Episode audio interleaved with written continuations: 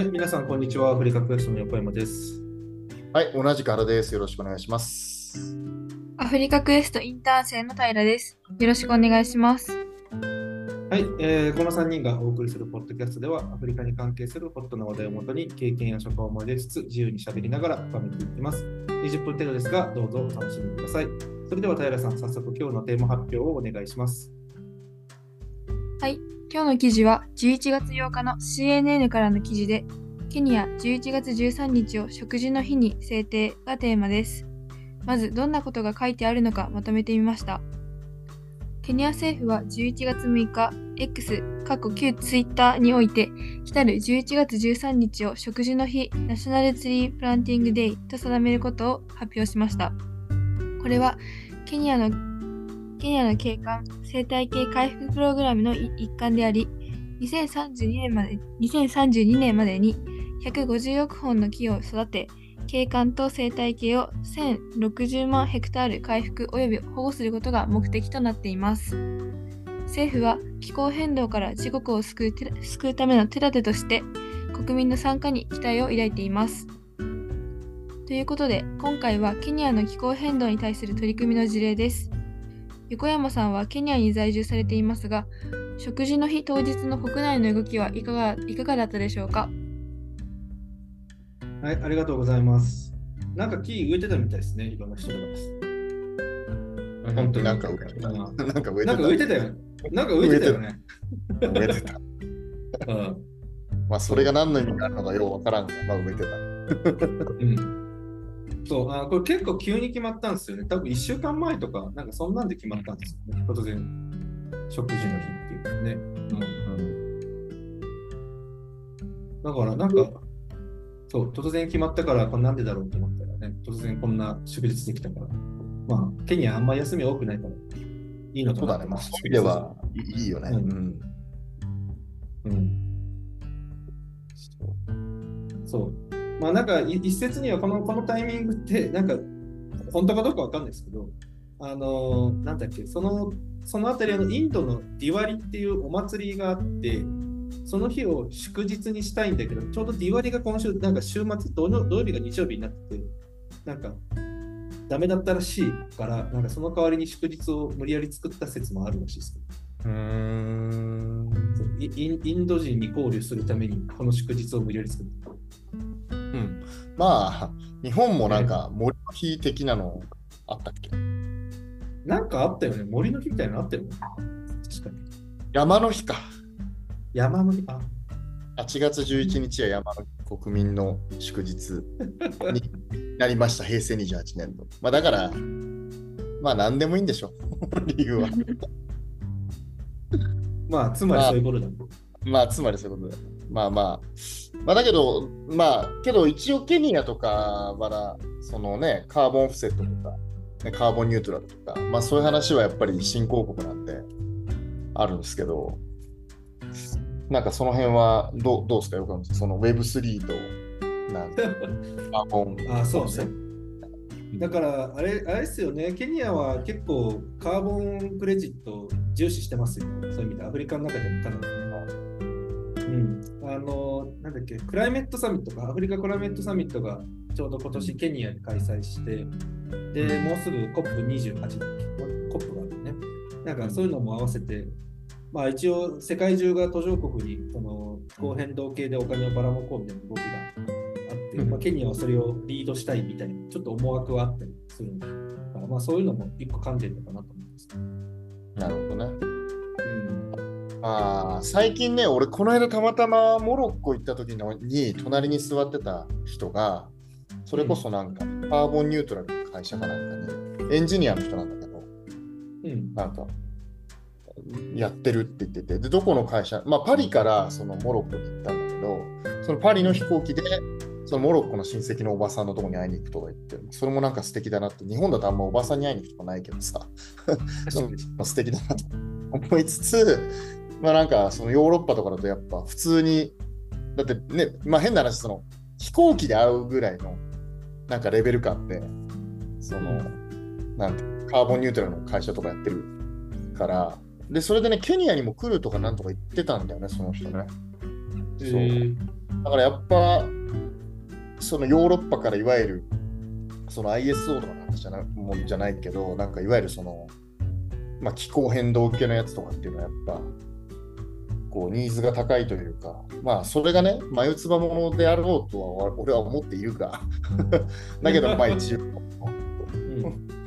なんか、まあ一応そういうね、ビジネスとしてまあ成り立ってるからには、なんかそういう関心が高いんだなっていうのは、まあよく思う。なんかケニケニア自体はそのなんか、ね、火を燃やすのに、結局炭っていうか、その辺に落ちてる木とか、まあ木を伐採して炭を作ってっていうのが森林伐採って、まあすごいこう問題になってて、まあ、ケニアってそのアグロフォレストリー、えーとワールド、ワールドアグロフォレストリーっていう、なんかその国際機関みたいなのを一応組織として置いていて、うん。うんだから、あの、そういう研究してた、なんか中国人の女の子いたね、日本語喋れる中国人の人がいたんだけど、なんかその研究してたよね。うん、そのへ森ー林伐採とかが経済に与えるなんか影響みたいなうんことをなんかやってた。あそれこそ横山さんのあれじゃん。あやはちゃん。そう、うんこれ系じゃん。4月。そうそうそうこれ系まさにそれだね。これ系だね。これ系さんはこれ系。へー なんかね、アグロフォレストリーは意外とウガンダが進んでるらしい。うん。うん、あえーまだ生やしてないじゃん。いやいや、なんかその、ただ生やしてたらなんか、なんかできちゃったみたいなあれじゃないまあ、ここよりは土地が肥沃だからね。ああ、なるほどね。まあ、まあいいのかもしれないけどね。ああ。そうだから、まあ、森林の日ね、まあ、これ自体はちょっと早く発表せえって感じなんだけど、うちも結局、なんだっけ、デロイトさんが来た時に、うん、こう月から調査を始める予定だったんだけど、月曜日祝日になっちゃったから、まあ別に、それはそれでいいんだけど、なんかちょっと予定が若干来る。まあそうね、突然祝日、出張者大変だよね、突然祝日に。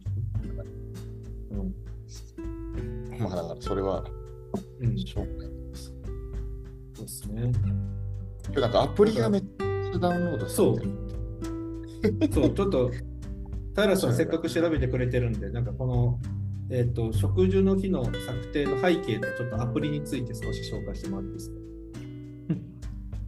えっと、植樹の日の策定の背景としては、ケニアとその周辺国が直面している深刻な干ばつをはじめとする環境問題っていうところにあるそうで、えっと、農地開拓、都市化などによる森林伐採や気候変動は、干ばつだけじゃなくて雨季の洪水の激化も引き起こしてるそうです。で、えっと、洪水の激化っていうのは特に北部の方で起こっていて、で南部に国内避難民が発生してしまうほど激化しているそうです。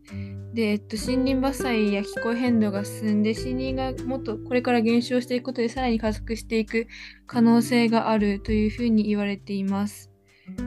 とで、えー、とで次にこのあアプリのについての話なんですけど、ジャザミティっていうアプリが、えっと、この植樹の日にに先駆けて発表されたんですけど、ジャザミティっていうのはスワヒリ語で木でいっぱいにっていう意味だそうです。で、えっと、このアプリは国内の植樹活動をリアルタイムで見られるというもので、えっとこれは誰でも使用可能で、植林をこ行った日付、実施地域、植えた木の種類、数、個人や組織名を登録することができるようになっています。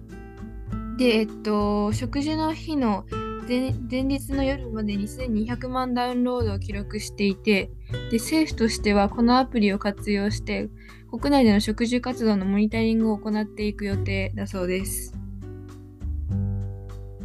ありがとうございます。あの今、早速ダウンロードしてみましたけど、なんか、どの、どの組織がどれだけ植えたのかっていうのがこう出てるんですね。へーうん。なんかこういうのポイントつけたらいいのにねって思っちゃうんですけどね。確かにそうですね。なんかまあ、プラントトゥーアーンではないですけど、なんか植えるとなんか、なんかもらえるとか、なんかそういうのが、まあ、そこまでやらなくて、まだボランタリーでやってるんで。でもなんかこれからもなんかこのアプリをこうずっと持続させていくっていうかこの植林の活動を持続するにやっぱりリターンもなんか必要な感じはしますよね。そうっすね。まあ、なんかいろんな人がケケニアってね、なんか森林あるんでしょって思うんですけど、ケニアって森林率多分6%とか7%しかないですよね、実は。全然ないんですよ。だから、例外は、そうそうそう、やっぱサバンナが多くて、森林っていうかその、うん森林率みたいな感じだとすごい少ないし。うん。うんなんならこれ、あやはちゃんに喋ってもらえなかったちょっと。確かに、ね。あうんとサファリコムとかも70万本出てる、うちも植えればよかったかな。これランキング乗るために何本植えなきゃいけないの？あ、えっ、とね、100位で4万6ち千ょっと多いな。多いな。本。そこまで植えれば会社名そこまでちょっとやだな。そこまで植えらんねえな。ちょっと金、会社にそう金がないと。そうですちなみにトップは、まあ、ケニアフォレストサービスっていう、まあ、公的機関ですね。これが3200万本植えてます。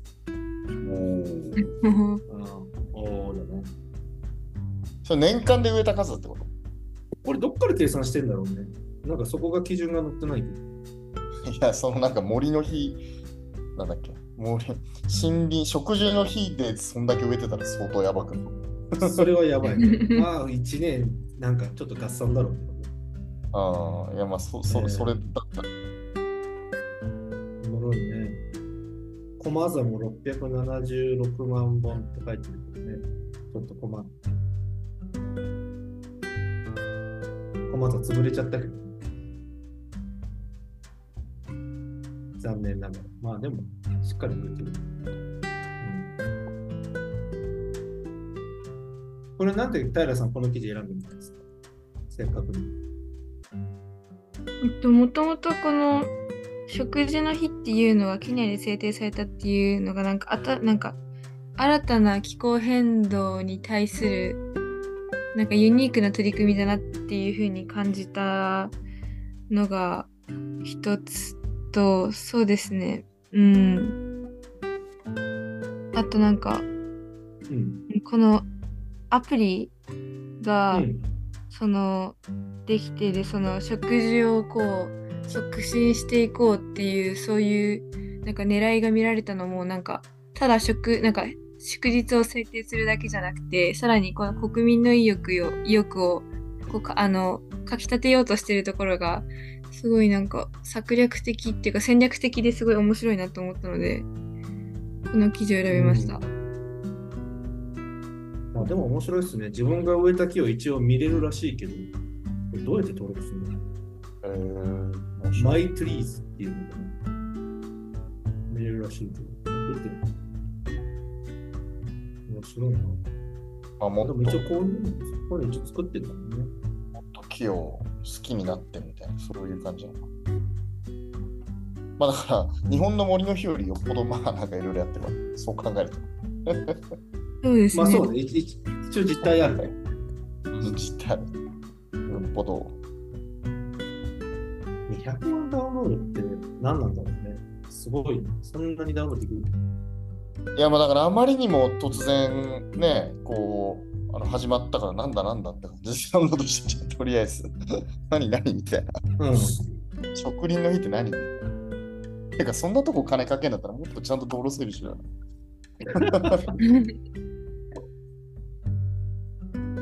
なんだろう、やっぱ政府としてもカーボンクレジット売りたいの？まあだけどさ、やっぱりその、まあ、ビットコインに近しいけど、やっぱ何もないところから、やっぱ金が埋めるっていうのはやっぱあれなんじゃない？彼らができるぐらいの努力で、その外貨を稼ぐっていう。外貨を稼ぐっていうか、まあまあそうお金になるそのものを、まあ、売れるっていうのはやっぱ魅力的なんじゃない？まあでもそれ間違いない。だってもともと植えなきゃいけないというか、いずれにせよこういう環境をやらなきゃいけない中で、それがある程度今もしかしたらお金にね、還元されるかもしれないってなったら、それは人は動くし。それはやるよねカーボンクレジットもね、正直どこまで行くか全然わかんない、ね、実際のところは。いや、まあだから結局 ISO みたいなもんでしょ。そのいろんな企画じゃん。別にあれって本当あってもなくてもどっちでもいいんだけど、ヨーロッパがそういう認証機関が認証してるからやっぱその方法に準拠してるとか、それを取るためにお金をかけてとか、まあ、情報セキュリティもそうなんだけど、結局、その規制を作ってるヨーロッパの、うん、まあ、思惑 まあまあ、そういうのあるうん。いや、俺はね、地球温暖化は二酸化炭素だけじゃないと思ってる派だからな、そもそも。まあまあ、それはあるよ。それは人それぞれあるよね。俺もちょっとその思ってる節はある。うん。いや、そんなわけないじゃないですか。うん。だってサウナ入った方が、二酸化炭素率が高い場所に入るよりもサウナ入った方が暑いわけじゃん。それはなんでかっていうと、やっぱその温度を水素がその保持するからでありみたいな、なんかそういうのあるんだよね。なんか。へえー、そうなのなるほどね。水蒸気の割合が上がってるから、うん、温暖化してるっていう二酸化炭素じゃなくて。あ、そういう、面白い。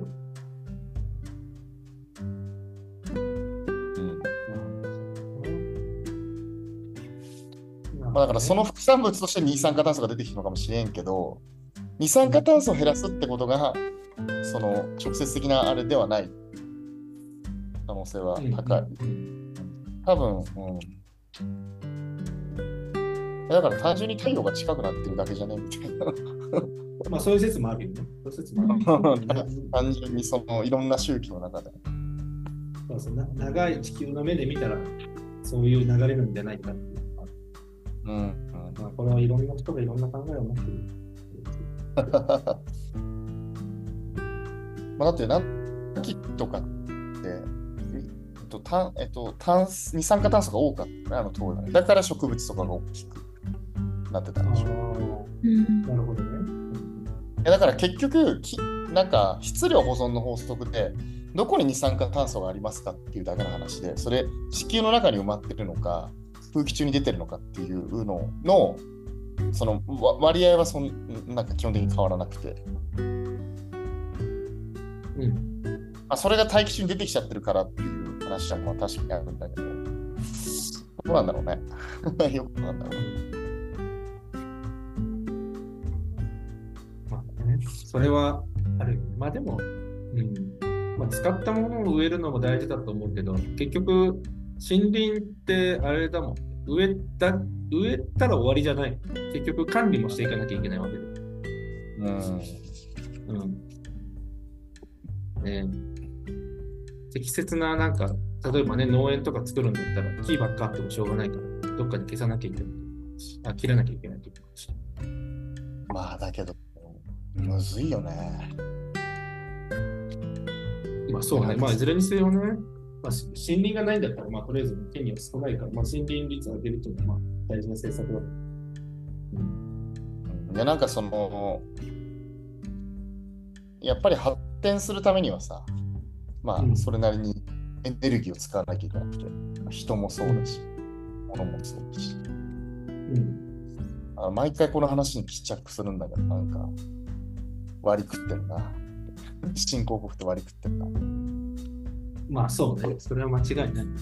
突然出てきてる。昔はガバガバ使ってたしね。だからとりあえず植林の日には、まあ、ケニアの木が増えたと。まあいいそれが、それ自体は喜ばしいことだということですね。そ れ自体は喜ばしいこと。それ自体はいいことですね。みんな祝日のためにちゃんと木を植えたんだね。うん。ほとんどの人が植えてなかったけど、まあまあ、いいでしょう。まあでもこれがもう毎年になるんだったらそうなんか定番するかもしれないけどね。なんか思った以上にちゃんと準備してたのかもしれないし、なんか俺らにする、うん、アナウンスがとにかく遅い。え？配ったのかないや、配ってたらしい。それ聞いたよとか。そっか。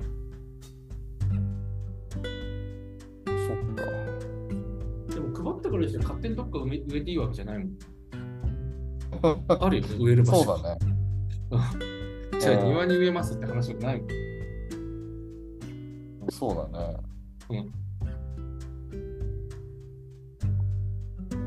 まあまあ、はい。いい、いいトピックじゃないですかね。知らない人も多かったと思うので、はい。ケニアのこういう祝日を、はい、作ってやってるっていうね、面白い動きだったんじゃないかなと思います。はい。ということで、えーそろそろお時間ということだそうです。はい。では、えっ、と、いつも通り、今日、まあ、僕と原さんも含めて喋ってますが、えー平さんに最後感想を聞いてみたいと思います。いかがだったでしょうか？